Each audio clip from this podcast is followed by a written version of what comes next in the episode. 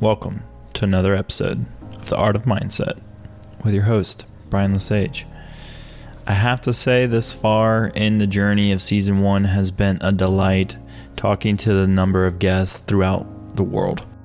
They've expanded my mind, and I can only hope that they expanded yours along the way. This next guest is a phenomenal individual who drives home the prolific creator within. He believes that we all have the creative knack within us, that it's there, that it resides within. And after 30 years in the tech industry, and right before the COVID pandemic, he left his executive position with no idea what to do next. And after the next nine months of experimenting and soul searching, he took up writing, illustrating, and engaging with other creators. And along the way, he found his own creator journey, where creativity, meaning, psychology, philosophy, kaizen, ikigai, and more have been the sole focus of his content. And you can find more of this content on his new website, theprolificcreator.co. William Willis is a fantastic guest, and he dives into stories of how we can unlock the creative nature within us, where it resides, how to unleash it, and what you can do to be creative today. Be sure to stick around through the entire episode for every tidbit and every piece of advice that he gives. It's worth your while. Now, to get into the show. Hey, William, thanks so much for coming on the show. Really excited to have you here. We have uh, an immense interaction inside of LinkedIn that we've had prior to you coming on the show. But I got to say, first off, thanks so much and really excited to dive into your story. Really good to be here, Brian. Thanks for bringing me on. Yeah, no problem. Uh, one of my favorite things to kind of get the ball rolling into these shows and with my guests is to turn back the wheel of time. Um, one of my favorite questions that kind of start this all off, break the icebreaker question, if you will, is I want to roll back the wheel of time back to when William was a kid. I want to know who William was on the playground. What kind of kid were you? Uh, probably a little too curious for my own good. That's probably the kind of kid I was. Also, I would say fearless.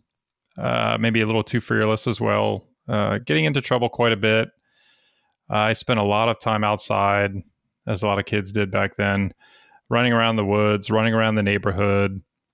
You know, going from one house to the next, uh, building forts in the woods, playing uh, games outside with my friends and just doing just crazy things. I honestly don't know how I'm still alive from all of that, but uh, very adventurous childhood, and I think that shaped me in many ways as an adult.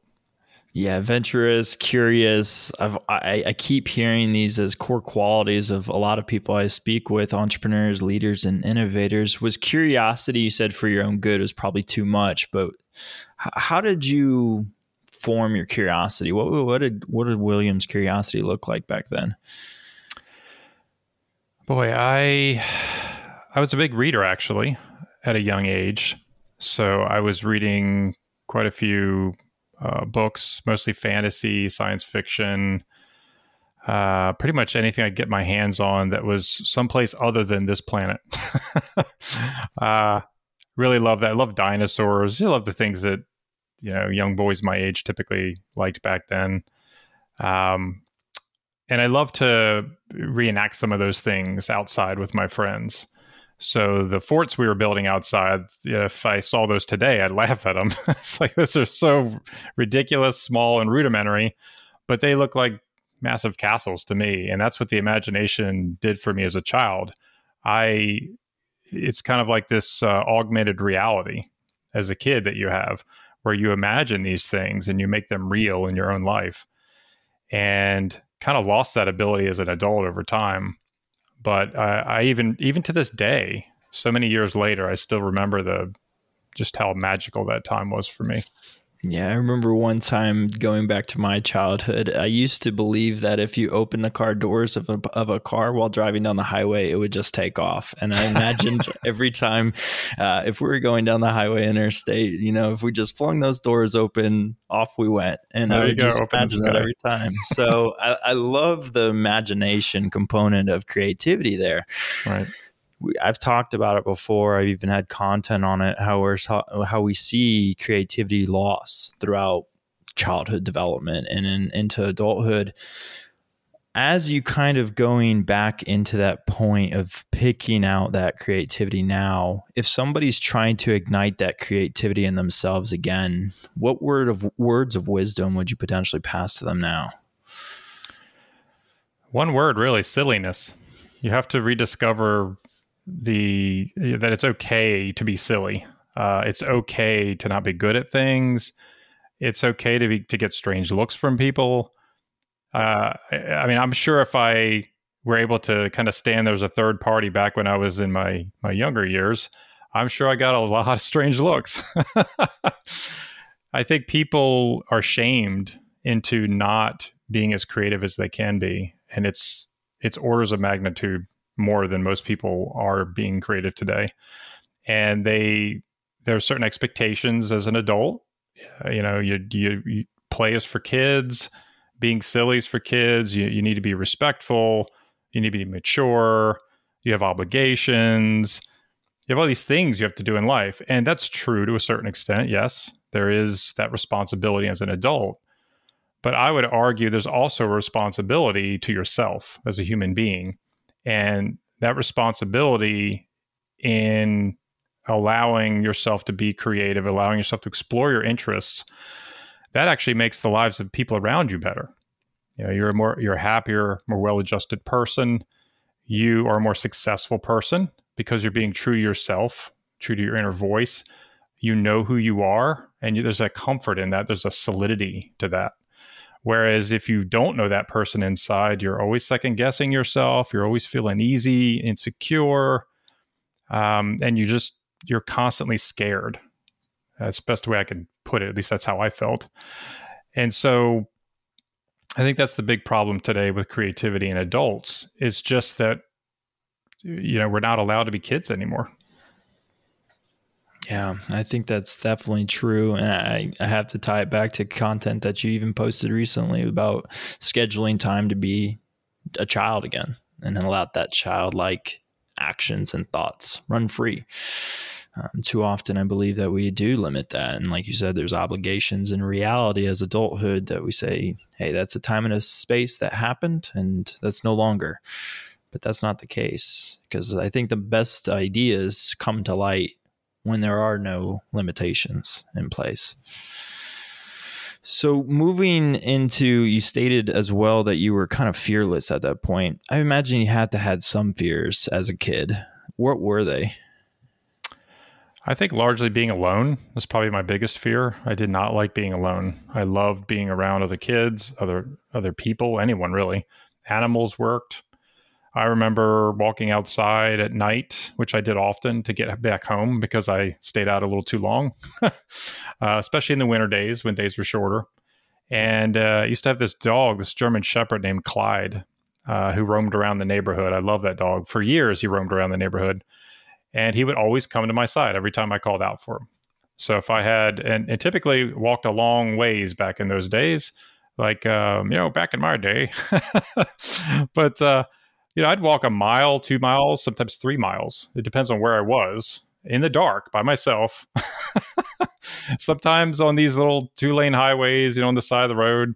Uh, it was crazy what I did, but I would get to the to the top of the road in my neighborhood, and I would immediately call for Clyde, and it just he just magically would appear out of nowhere, and just walk with me all the way back and uh, but that was that was my biggest fear. I, I didn't have a fear of heights. I didn't have a fear of doing crazy things, of getting hurt. I thought I was invincible. Uh, I didn't. I wasn't afraid of trying new things, but I was afraid to be alone.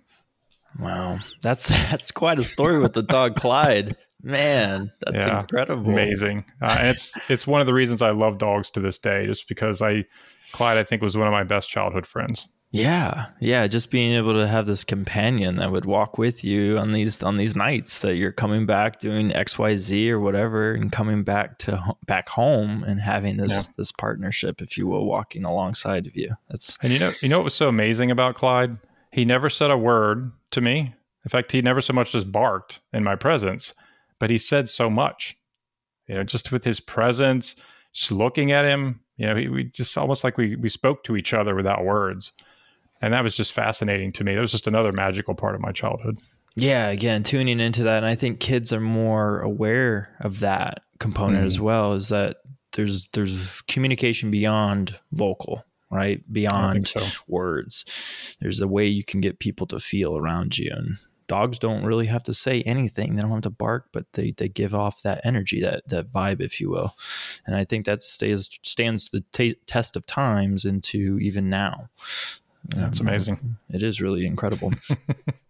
I love it. Getting into influential people, I know I had influential people growing up throughout my childhood. Was there anybody that was formative in your life that kind of helped William become William? That is a very good question. I'm just trying to think in my younger years who that might be. I don't know. It's probably more just personalities I've never met. Mm-hmm. Uh, like I know Bill Cosby's kind of out of favor these days based on what he did recently. But uh, back in those days, days of Fat Albert and and some of these other shows that I, I grew up watching, they were very influential influential on me. Um, I remember Bob Bob Ross, you know, the happy mm-hmm. little yeah, you know, happy Painting little mistakes. the trees. Yeah. Yeah. yeah, the happy little clouds. Yes. A happy little branch. Uh, Make this I, mistake into a cloud. Yep. Yeah, absolutely. I would literally just just stare at that. I did, it was like I was in a trance. I couldn't stop. I was a kid. I was like, oh, that should be boring, right? It's painting. It's this guy this with this really soft voice. Um, but I just I would just like glued to it like like Saturday cartoons, which are a big thing back then. I just could not take my eyes off of him, and I think there was there were probably some other people like that. And of course, I had the usual teachers and coaches growing up, but um, I think maybe my biggest influence was just the reading I did. I just read so many books, and you know what? I, I continue that today. That's the one thread between my childhood and now is I never stopped reading. I just kept all the way through, and I still have a fascination of the future and what the future holds, technology, um, and also the uh, what us what's expected of us human beings as we grow more powerful through technology. That's always fascinated me. fascinated me as well. Um, you know how to deal with having that kind of power.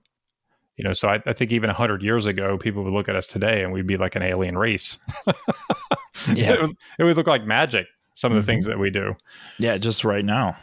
Yeah, absolutely. what we're doing now, like how am I, how am I talking? How are you guys talking? You're like miles away. it's amazing. Um, and I, I, think there and there's some interesting sports figures. Like I used to be a figure skater on roller skates, not ice skates. So I, you know, I liked uh, Mark Hamilton. Was a big, you know, big fan of his. Um, you know, I, there's a lot of movie stars I was a big fan of, but I didn't know those people. I just knew their characters. But again, it was my imagination. I imagined I, I knew these people. I you know I, I liked what they I liked what their characters were and what they did, and I related to them in some way. And I always enacted that in my own life as a child.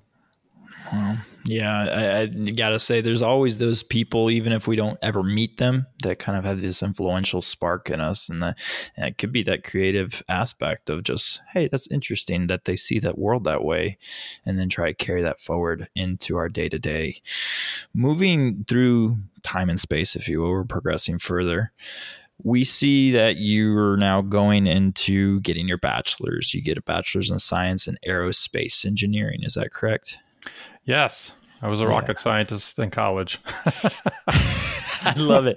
That's great. That's awesome. Um, what makes what makes you do that, right? What selects that? I know we spoke earlier. Is like I'm thinking about reading content and fictional books that are outside of Earth. Is that mm-hmm. the drive? Is that the immense curiosity of like what's else out there?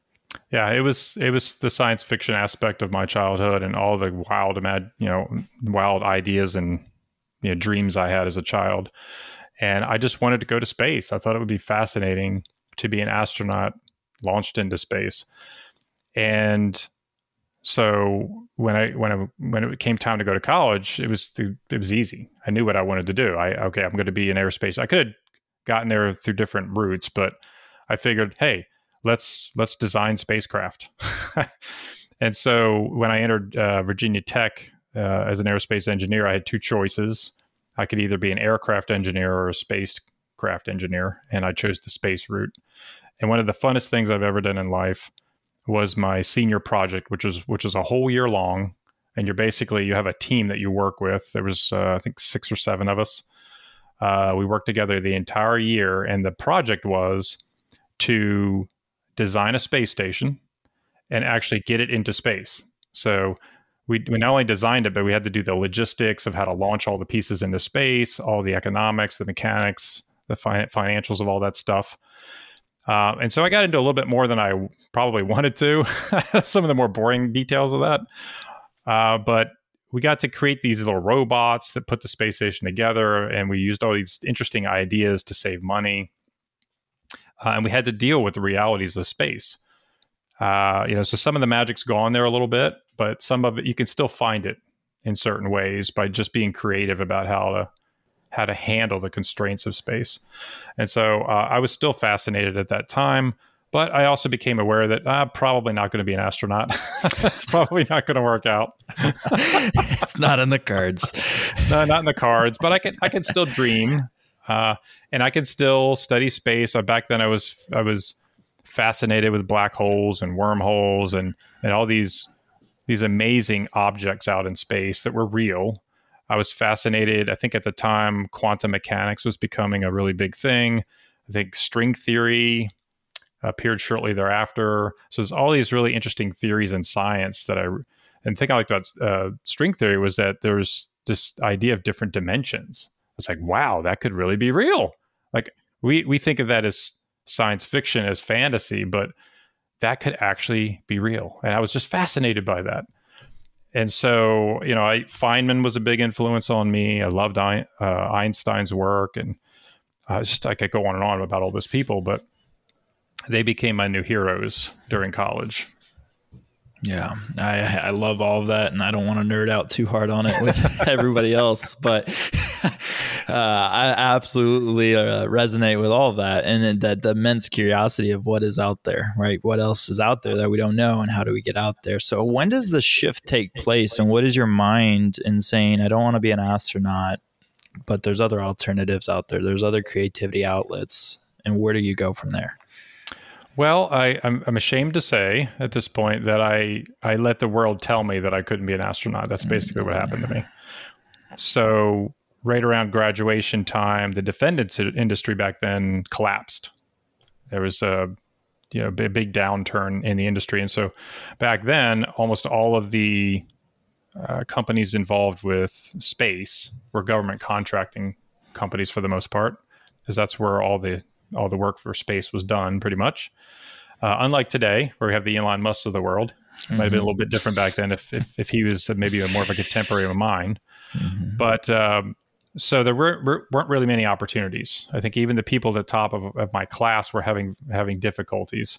Mm-hmm. And back then, Virginia Tech was probably I don't know, might have been the top five schools in the country for that sort of thing. So uh, that was tough. It was a we, in fact we even had a a, a big uh, likeness of Darth Vader in our study uh, hall for air, the aerospace engineers. And we had a lot of dark jokes, a lot of dark humor at that time. And so I realized that I, I probably wasn't going to get the opportunity I wanted. I wasn't going to be able to work at NASA, which was my dream. Uh, and so I decided to pivot um, out of out of college. I, I actually did some civil engineering, but eventually my goal was to fall into the software engineering side which was still early on back then. Um, I mean, we're talking like you know late 80s early 90s is kind of when you know right after i graduate. So that's really when the the software computer side is starting to take off a little bit. So when the microsofts of the world and all these other companies that have been around for a while start coming out. So that's kind of the direction i started going in. And the thing i liked about software is just it's so malleable. I can do almost anything with it. There are some constraints, some technical constraints, especially back then in terms of memory uh, and disk space. But I, I, could still create almost anything with software. And I was fascinated by that. I was fascinated by the video games I could create. I was fascinated by how I could actually create an application that would help me model the airflow over a wind foil of a wing. Just, it just, it just seemed like I could do anything with it. So it's like, okay, now here's a place that I could really live as that kid again. I could make anything I could dream up here and make it a reality in software. Yeah. Yeah, now being in the cusp of that new innovative component of technology, you know, the the endless options. Obviously, the hardware is is limited at that point, like you're saying, the the, mm-hmm. the space and the processor speeds and all the sorts. But but getting into that and just it goes, it's almost hand in hand with that. Here's a here's an environment, here's a medium, just like space in this regard of that. There's endless opportunity, there's endless potential and then mm-hmm. we're just pivoting into that. So you're finding that and you're tr- running that track of what software engineer, software architect. Is that where we're kind of at at that point? Yeah, back then for me it was just programming. Just I'm I'm programming a computer. It was mm-hmm. a little more mm-hmm. low level back then. Mm-hmm. Yeah, so I I did a lot of Fortran as an aerospace engineer, which is a language that some people may not even recognize anymore. Um, and some other like Pascal, for example, is another one. C plus plus. So those mm-hmm. are the languages I used back then. Mm-hmm. And in fact, I, I programmed so much that I probably, you know, could have stayed maybe one more year um, to get a formal computer science degree. Uh, in fact, my father wanted me to do that, but of course, as a as a strong minded kid, I didn't listen to him. so I just did it the hard way. yeah. Yeah, that happens. Those determined entrepreneurial minds, innovators, right? We believe we yeah, have it all figured it out. Yeah, I can do it on my own. I don't need to do that. Right. Yeah. So that's that's really interesting. Just again, moving through that, getting into the software component, getting into the creativity aspect of it all. Kind of, where do we begin to see the option of more creativity where we're i guess seeing the limits of software where william wants to do more. When does that kind of kick in? Well i had quite a career in software engineering so that you know i started as i guess my you know again but programming. Uh, then i kind of moved into roles where i had the ability to design a little bit more design the systems that i was programming. That led me to architecture and then eventually I got into executive positions later in my career. And that spanned roughly 30 years, actually. So it was a, quite a long period of time. And it wasn't until actually right before the pandemic where I just got fed up with it. And it was really more about a specific situation that I was involved in uh, that I won't go into too much detail about, but it was it was a merger of companies and I wasn't really my philosophy on software development and managing teams was quite a bit different from the other people, and it just didn't work out. But I'll also say at the same time, there was something inside of me that was just not happy. I just wasn't. I love software. I still love it to this day. Uh, in fact, I I could geek out for hours just writing software, making creating things, making things happen on the computer. But um, I think it's just it was the creative side of things that I was really going after there. It wasn't software itself. It was what software allowed me to do. And I think I finally realized that now. Um, what I think I was, what I think that voice inside me was telling me was like, look, you haven't really explored all of your, your interests and you're getting older now. I was about 50 years old at that point in time. Um, clock's ticking. You start to realize your immortality like I'm not going to be on this earth. Maybe I, I may have lived more years already than I have left. And that has an effect on you. You get a little bit more reflective about your life. You start valuing each of these days a little bit more. And that's why that voice gets more insistent because it, it knows it's running out of time. And so it's just this convergence of these things together. It's almost like the universe was pushing me Mm-hmm. It just pushed me into a ditch on purpose. it said, "Okay, you you know, I've been trying to tell you for years, and you're not listening, so I'm really going to push you hard this time." Mm-hmm. And boy, did it! Yeah. Uh, and then, of course, the pandemic strikes, and then I'm like, "Oh, great! this is a great time to leave my nice, nice executive position at a product company." that was really, that was one of the best decisions of my life. Not. um but in the end, now that I look back on it, I realize just how how good of a thing that was for me personally. And I'm still working my way through all this, and we'll talk about that in a minute. But at the time, it was so scary. Uh, I was so unhappy. I was so just out of it. I didn't know which way was up. I didn't know what I was going to do next. So I fell back into programming for another six months after the pandemic started. You know, was even making some good progress on maybe my own startup, working with some people to join me on that. Uh, and right before I pulled the trigger on that, I realized, no, this is not it. Stop doing that. You're doing it again. You're going right back to where you were before. Uh, and it's it's because again, software allowed me to be creative almost without limits. Mm-hmm. And so it's at that point where I decided to do something completely different, something actually I'd always dreamed of doing, uh, and something I actually did quite a bit of when I was young, and that was writing and drawing. Mm. Those two things together.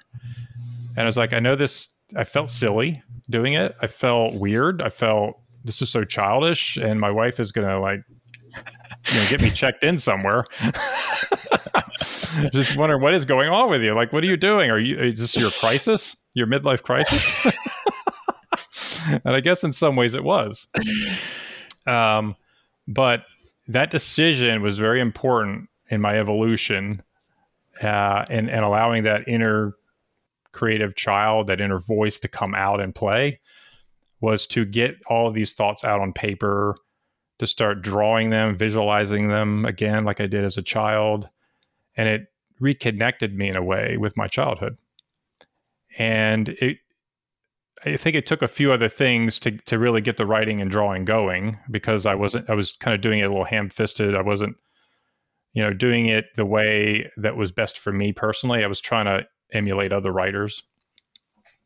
Um, but I eventually got there, and we can talk more about that.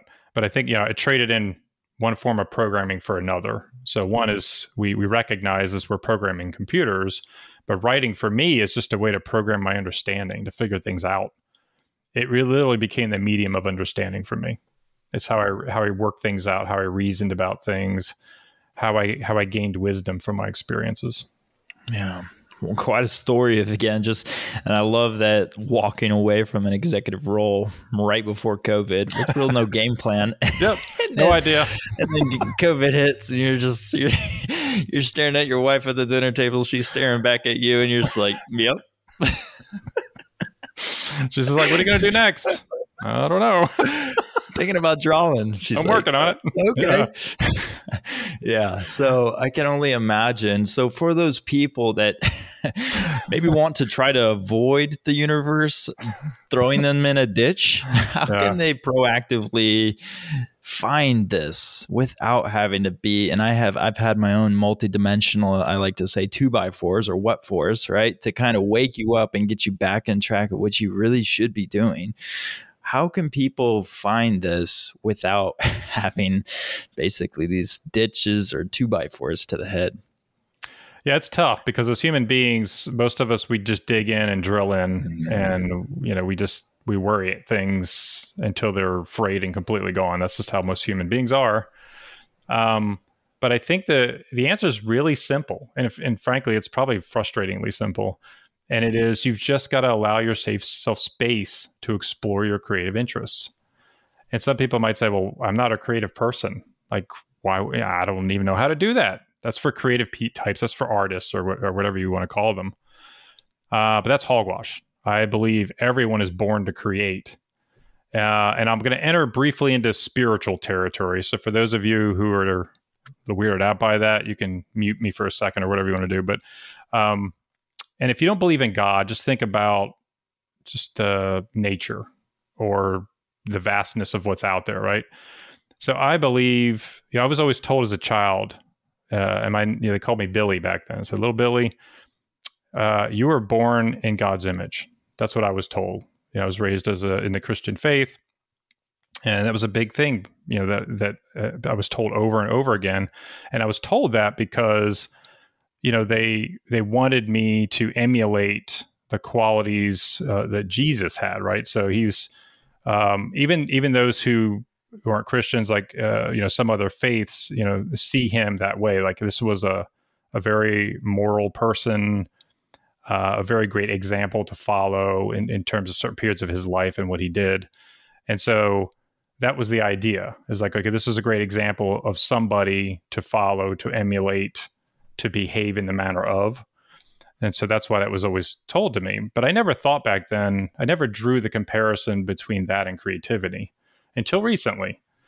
Um, and, I, and, it was a kind of a long winding path for me to get there, but I was I was really interested in meaning when I was first started writing. I was like, what is the meaning of life? I, just, you know, I go big, big easy home. questions. I go big or go home, right? so Brian, I'm like, I'm just going to go for it, right? To go straight past the Big Bang, and I'm going to go right to what's the meaning of life. and the Hitchhiker's Guide to the Galaxy, 42, uh, you know, yeah, and it was, and apparently people we forgot the question right to the mm-hmm. answer, so mm-hmm. I, I was not satisfied with that, so I had to go dig all that up again. And so you know, that led me to Frankl and all these other people. Uh, and I learned a lot. And I, I learned that meaning is unique to each of us. I was like, that resonates with me. I really feel that. Right. And so much of life is about finding out what your meaning is. But I still was a little unsatisfied with that because it's still kind of a very open question. And maybe that's there's a good reason for that because we're supposed to go figure it out, right? But um, I still thought there was something more. Uh, and it wasn't until probably a few months ago, actually.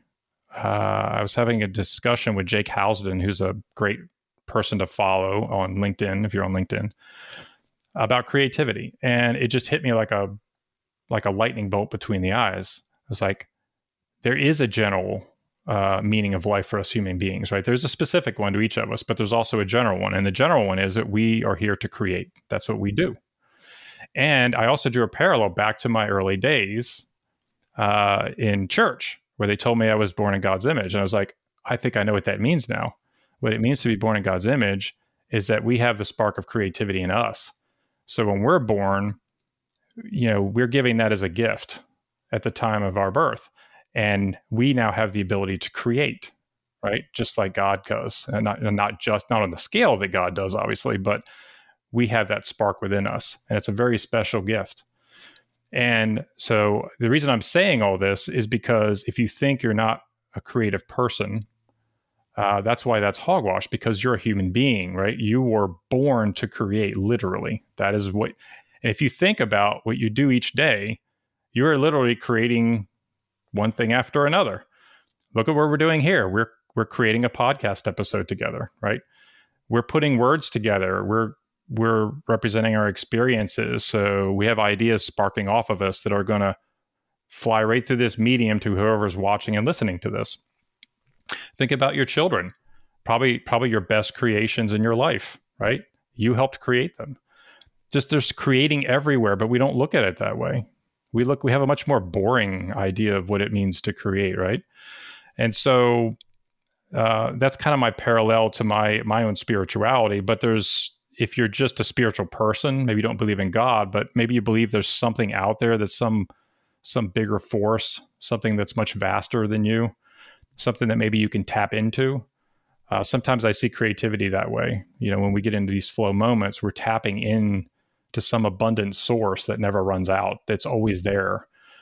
And I think the key with creativity is you have to find ways to actually plug in and commune with that source. Uh, and that's when you feel truly at home, truly comfortable, truly yourself, and you're able to express who you are as a human being, right, through your creativity. And so the simple answer is find space in your life at least once a week to do something creative. So beyond the normal things you do every day, find something you would think would be a little uncomfortable if you shared it with other people like hey i'm going to go color today or i'm going to go paint something or i'm going to I'm going to put together a model train today. Or it could be literally anything. I'm going to I'm going to learn how to draw today because I've always wanted to draw and I, I think I'm terrible at it. Uh, but I, I think I can learn how to do it. Or I'm going to paint like Bob Ross. I'm going to paint the happy little clouds, you know? Um, you can do it. You can do any of this stuff. And you know what? It doesn't matter that you that you're terrible at it. All that matters is that you're interested in it. You love the act of doing it and it just makes you laugh, makes you giggle. It, you just have fun. It just, you know, it just that's what life really is. It's all about. It's what really living life means is following those creative interests. So that's the first step. If if you if you're lacking something in your life, if you if you're feeling that thing as I did, that probably means you've been repressing your creativity as a human being. Yeah, we're totally misidentifying your creativity by just thinking it's boring. right. There's just That's the true. components of moving through life like you said if we could, if we start to see that each day each moment that we have an interaction with somebody that we're saying hello saying good morning saying good night asking somebody else how they're doing we're creating a conversation yes. out of nothing mm-hmm. so changing that that image there and that's what i always love about the connection with this podcast and the art of mindset is that the formation of art is the creation of contextual patterns is that this mm-hmm. can be anything we're all creators we're all artists if you will we have this notion in society that creativity relates into art dance music writing whatever it be mm-hmm. the components of art far succeed that, right? They yeah. go way beyond it and then they implant into our mind. So when you're finding this component, this has to be a res- uh, basically a revelation for you, right? Mm-hmm. Where you're just starting to see completely things completely different. Right. Where are we going now? I know we're at this point where we're having stoicism or what's your purpose in life, kaizen, right? Or ikigai where are we at now and how are we integrating this on a day to day? Well, let me back up a little bit first because sure. I, this is an important point. I was told when I first entered this creator scene, and it was on the Twitter side when I entered this. So there were the David Perells, the Jack Butchers, and a, a bunch of other people over there who really inspired me as this thing called a creator. I, I, and I still didn't fully appreciate what it was back then, right? Until I had these revelations revelations later. But I saw what they were doing. I saw how free they looked and what they were doing. I saw the abundance, right, that they were creating and then receiving in return. And I was just absolutely fascinated by that. It was it was almost like reading a fantasy novel. it was just just it was like they were wizards or something. And they were just waving their magic wand and all these magical things were happening. And I was like, wow, this is something else. I really need to dig into what these these people are doing. And so I did just that. And I I felt this pressure, this intense pressure, not only the life pressure, but the pressure on me as a creator and from everyone around me in this new world to identify what my niche was, right? That was the big thing. You got to niche down, figure out what your niche is. Here's how you do it. You find out these are the things that you you do well in life or that people always come to you for. You got the Venn diagram, put it all together, and that thing in the middle, that's your niche, right? so I'm over I'm oversimplifying it and making a mess of it, but um, that should paint the picture, right, that everybody has in their mind when they're thinking about niches. Mm-hmm. Um, the problem with that is if you've been repressing your creative interest most of your life, you don't understand enough to know what your niche is. You just don't know. You you haven't explored enough of your inner universe yet to to to have all those things to put in the Venn diagram. I only realized that later. So I went through a few failed attempts you know, I thought uh, I thought at first I'd, deal with maybe software people, which I, I, I mean I have a lot of experience there, right?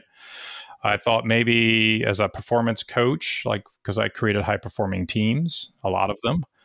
Uh, I just I went through several things, and I eventually at some point I was like, you know what, just shut up and just keep writing and keep drawing. Right, I'm gonna give leave myself the space to write and draw until the end of 2021. So I gave myself a full year from the beginning of 2021 to the end of 2021. Let's just do that, create, and see what happens. Like explore your interest. And so that's why I started writing about meaning. I wrote a lot about stoicism, kaizen, which is really, if I were to boil that down, it's kind of a lot about continuous improvement, small steps, um, using what you have, finding what you need along the way, that sort of thing. Uh, there were other things like leadership, and uh, there was I was starting to get into some of the uh, some of the, some of the core creative concepts or creativity, uh, some aspects of the creator economy, and there was all these other little bits and bobs. There's some other aspects of philosophy, like you know I, I started getting into what is happiness, how do I find it? That's what got me to ikigai, and some and the similar concepts in other cultures. And at first, I was like, "Wow, this is a pretty diverse set of interests." maybe I'm just a philosopher now. I don't know what's what's going on. Um, but I started seeing the patterns, as I look back on my content, because I'm writing and publishing five days a week, I'm putting out an article and I'm putting out an, uh, an illustration with each article. So at the end of 2021, I'm sitting on over 250 articles, over 250 illustrations, and a bunch of other stuff I created. And that's a, it was overwhelming looking back over all that stuff. But I noticed some very clear patterns. There was probably a handful of areas that I focused on, and and I could have gone anywhere, but that's where my attention was drawn. And then I started connecting uh, the dots between those things. I didn't even know there was a relationship between those things, but the relationship was creativity and the creator journey. Because if you think about it, sto- you know, the, uh, a stoic creator. I mean, that's what, what is stoicism about? Stoicism is, is about domestication of your emotions. It's about understanding how the human mind works. It's about using those things to your advantage, right? Being kind of outside of yourself, looking in, uh, getting different perspectives. You know, the obstacle is the way. Um, and if you look at all the creative blocks that people have, Stoicism is a fantastic philosophy for transforming those blockages, you know, into passageways. And so that's how that fit in uh, Kaizen, that continuous improvement, right? Do it in take small steps, publish frequently, engage with people, get fast feedback on your work, and then invest all what you learn back into your work. So that's that um, uh, you know, build in public concept. That's effectively Kaizen. That's what that is. And so I just go through each one of these. Meaning, well, you want to do meaningful work. You don't want to do work that's not something that resonates with you. So how do you find something that's meaningful? All so I was looking, I was like, I was just astonished. I was like, wow, that's the that's the pattern within the pattern here. And I never would have seen that if I hadn't just let myself explore those creative interests. So I now believe if you're really looking to figure out what your niche is, what your thing is, you have to allow yourself to create. Just let yourself explore those interests and then be sure to look back every once in a while and watch for those patterns to emerge because they'll emerge, they'll materialize out of your work. You'll see them. There's this uh, concept. I think it was uh, was it Brian Eno. I can't remember. I, I learned this from Austin Kleon in one of his books. This concept of stock and flow. So really, the flow is the work that you do every day. It's the stuff that you, it's the tweets you put out, it's the ideas you put in your little idea system, whatever that is, the connections you make, uh, and then stock is what you build from that daily flow of work that you do. Uh, so it might be the book that you create or the you know the thing on Gumroad. There's some product on Gumroad that you sell, right? uh, could be a digital course or whatever. Uh, but those things are built out of the smaller little bits that you create every single day. And that's I look back and I was like, wow, that's exactly what I did. I mean, I don't have a lot of products out yet. That's that's what I'm trying to do this year, but uh, I have all that work now to base it on. Um, and so stock and flow is not just good for building in public and knowing what that means and how to actually create and get the most out of it. It's also how you find out what your thing is. And guess what? You do it by creating. You don't do it by sitting there and thinking constantly, right? It's a constant cycle. That's what the creative cycle is. There is some thinking involved, obviously, and some reflecting, but there's a lot of action, a lot of small steps, a lot of small experiments, and that's how you figure it all out. Yeah. I think that's the biggest concern for a lot of people is like create in public, you know, build in public, and that that takes takes risk. You know, it takes risk to put stuff out there, and a lot yeah. of people struggle with that. But yeah, you're vulnerable. Mm-hmm. You really yeah. are.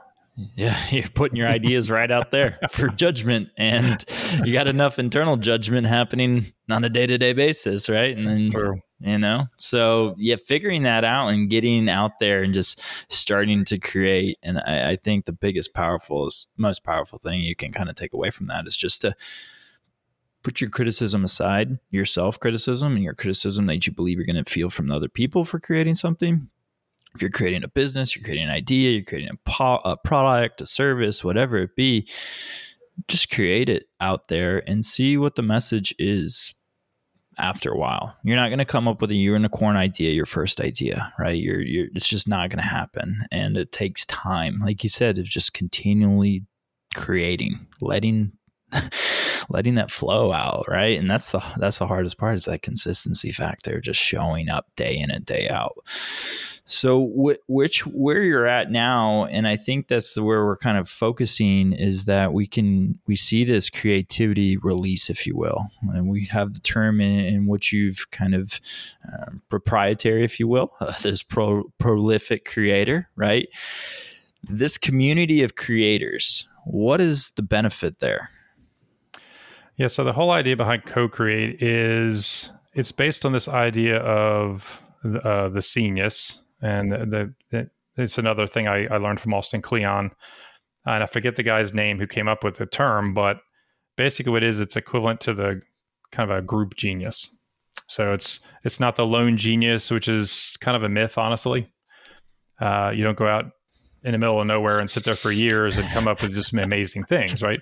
I mean, there are very talented people out there, mm-hmm. brilliant people mm-hmm. who do have brilliant insights, mm-hmm. but they need a medium to work within, and that's other people's minds. They mm-hmm. need other people to challenge them, to teach them these little skills that they need to fill in the blanks.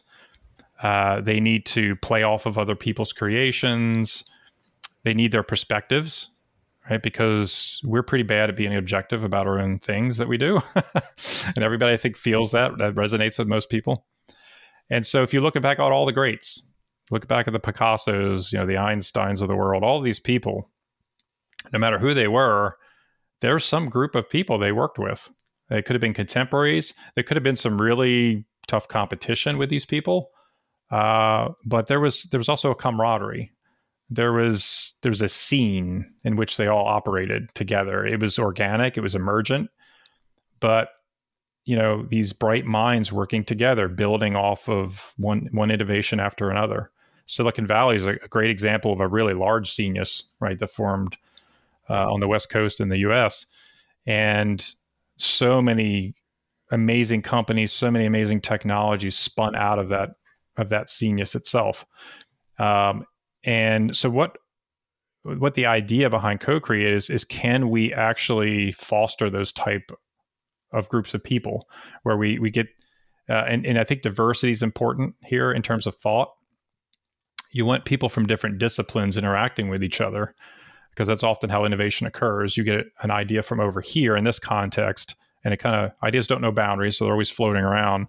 And, but you're exposed to it over here, and then you think, "Oh my God, that's what I was missing over here. This makes, oh, I'm just going to plug this in over here. This is great. Uh, and then boom, innovation, right? Uh, and it often happens with these small observations you make, but you wouldn't have seen those things if you were just so focused on your own discipline. And so we want to create a space like that because, uh, you know, I'll, I'll tell you, out in social media land, the creator parts of social media land are, are actually pretty uh, nurturing people are for the most part are very kind but you'll occasionally run into somebody who just who just comes after you, know? Uh, and it happens. Um, but i wanted to create a place where people felt a little bit more comfortable than usual in sharing kind of their most precious ideas and their and these little works th- that they have that are still kind of in the baby stage and they may be a little bit vulnerable uh, because the nice thing about a scenius is it, pro- it provides this protective buffer. Uh, so it allows you to kind of rebel against conventions. It allows you to kind of stretch the boundaries of what's possible uh, while not getting locked down, you know, by the the overall uh, by by society overall. Because society likes safety, they like things that are familiar, just like we humans do individually. Um, but in a scenius, you need to stretch those boundaries. You need to really to get to get further uh, for innovation to happen. And so we wanted to see if we could study creativity as students, be students of creativity, and see if we can actually foster environments like that. Uh, I mean, I'd like to actually try to try to document a whole pattern language around creativity and how to apply it, not just individually but in groups, how it actually works, um, how to how to make the most of it. Um, my partner Jake Houston, he's uh, he's bringing some spiritual elements into this as well. Um, everything from astrology to shamanism to tea of all things. I mean, you name it. Uh, there's just some amazing thinking from all around the world, from all throughout time uh, that we've developed, and it's it's fascinating to explore some of those areas when it comes to creativity because creativity is tends to be kind of spiritual in nature. When you really get into it when you're really in flow moments when you're really plugging into that source you actually feel it. And in fact i'm putting an article soon about what i feel when i plug into the source. I feel there's just a vastness that i feel that i'm plugging into like it's just a it never ends right? Uh, and when i can plug into that's an amazing moment but i also feel there's a presence there. There's something stirring in that vast ocean right and that's the thing that speaks to us creatively. That's the thing that wants wants us to plug into it. That's the thing that wants it wants us to channel its message through us through our own perspective. And it comes out as kind of these unique creations. And i think the more often we can plug into that source the happier and more fulfilled we actually are and the more successful we'll be. But the problem is we have to have the courage to make the space for it to say look i'm not ashamed to do these things, to explore these interests. Uh, it's okay to not be an expert at something, right? It's okay to begin something new, and it's okay to revel in that. Uh, and that's part of, I think, uh, Julia Cameron and her The Artist's Way, which is an excellent book on creativity and creative recovery. That's uh, it's a there are all these wonderful techniques you can apply to really coax out that inner creative child, you know, that's been repressed for so long. And I think that's what another aspect of co-creator is all about is helping people in their creative recovery, helping them through the process of connecting to their childhood, of connecting a little bit more reliably into that source of creativity. How do you actually explore your interests? How do you find what's meaningful to you? Uh, you know, there's some skills involved in here as well. How do you put that all together you know, with some frequency so that you can actually become a prolific creator yourself. Mm-hmm. Yeah, no, I think there's a lot of power in that conglomerate mentality, if you will, where we're putting us minds, putting multiple minds, as you said, right, together into this thought think tank, really, where there's no bounds, right? There's no limits, there's no judgments, there's no preconceived notions, no biases in that point, and we just let it kind of sulk and float there, and you never know what's going to come up, man. Yeah, and I, you beauty. know, I and I want people to realize one thing is I discovered this past year, and I know some people have experienced this themselves. There's creating yourself, right? But it it goes to a, a whole nother level when you frequently share what you create when you're frequently interacting with other people who actually are interested in your work, who value your work, right? And who are kind in the way that they they speak to you and and and, and interact with you. The just the uh, there's there's ideas mm-hmm. and then mm-hmm. there's a storm of ideas and i think that's what you get you get this idea storming yeah when you're working with other people yeah who are also very interested in the creative aspect of what you're doing yeah. and i think one of the biggest p- mistakes people make early on is they stay hidden. Hmm. There's this idea that Cameron has, Julie Cameron has of the shadow artist, and I've kind of renamed that the shadow creator. So that's the creator that lives vicariously through other creators.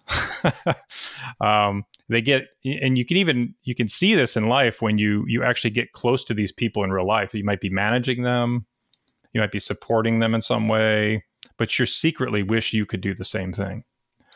Uh, but the fact is, you can do the same thing. You just have the courage to to go do it. You know, to allow yourself to do that.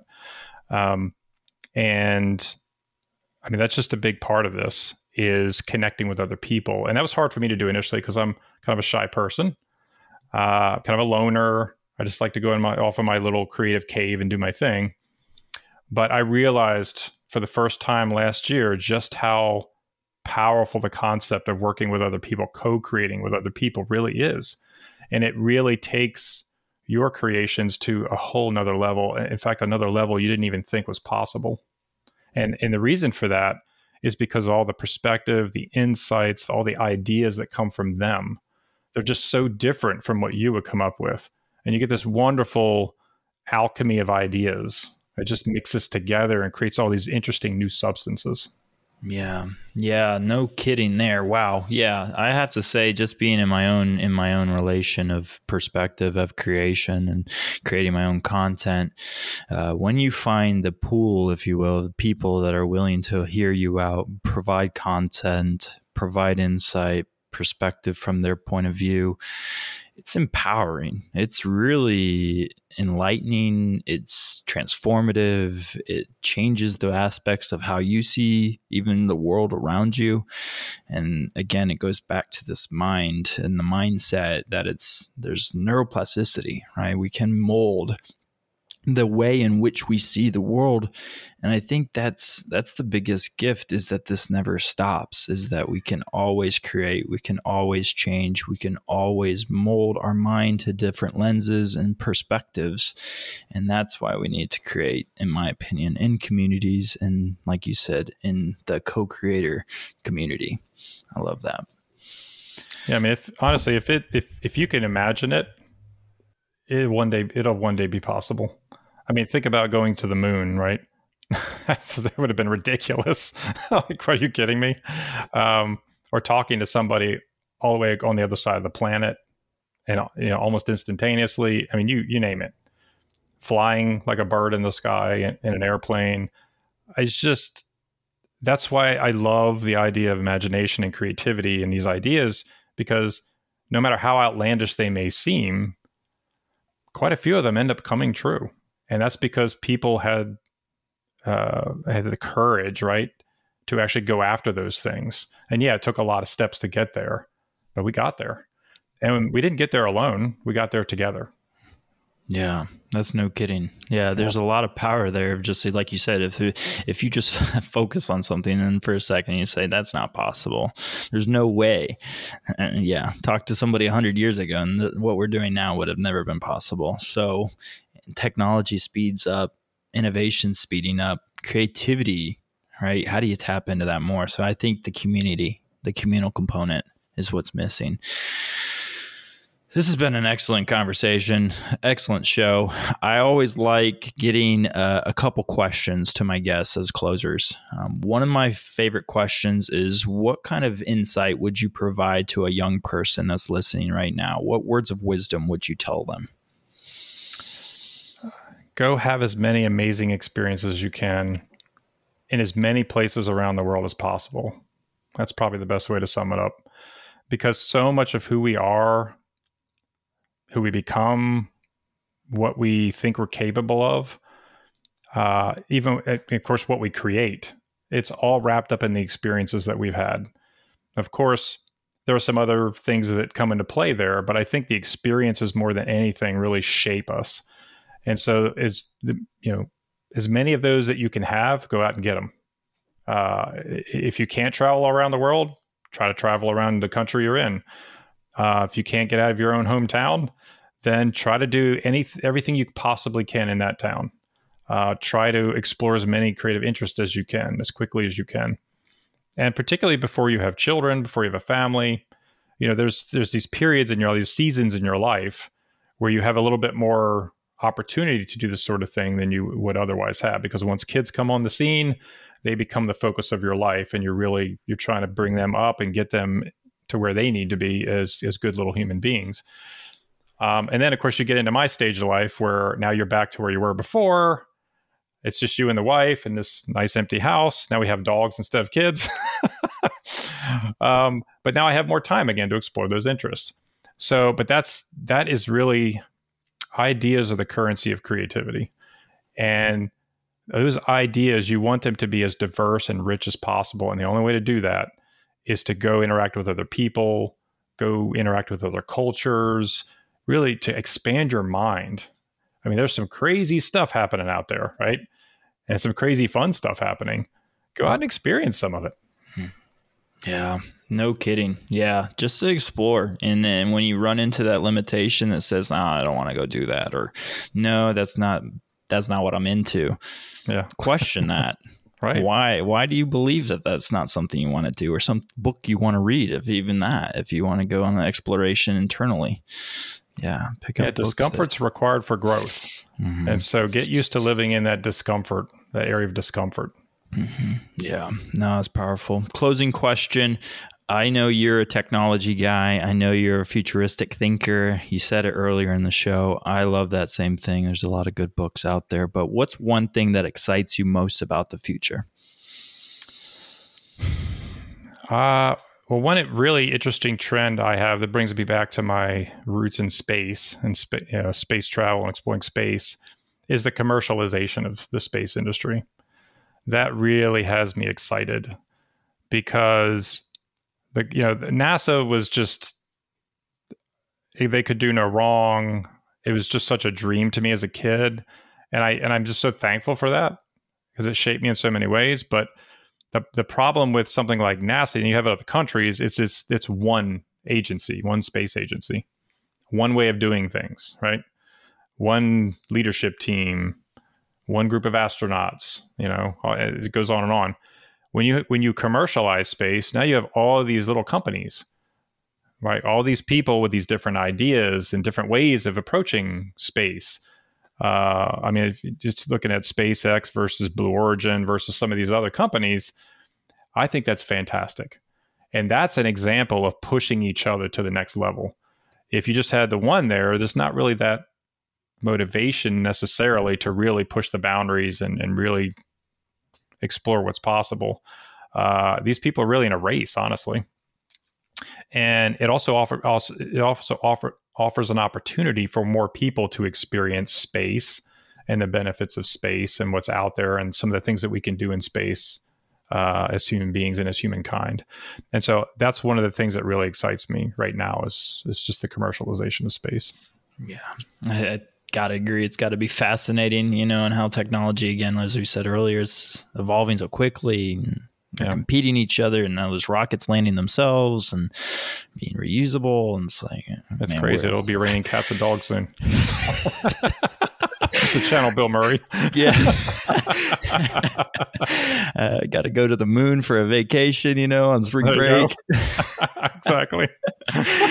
it's happening. It's coming. So, well, William, it it's been great chatting with you. I really appreciate your insights and creativity and tapping into it and getting back into that flow and that abundant state of creativity that's found within. So, again, thanks for being on the show, and I, I really appreciate it.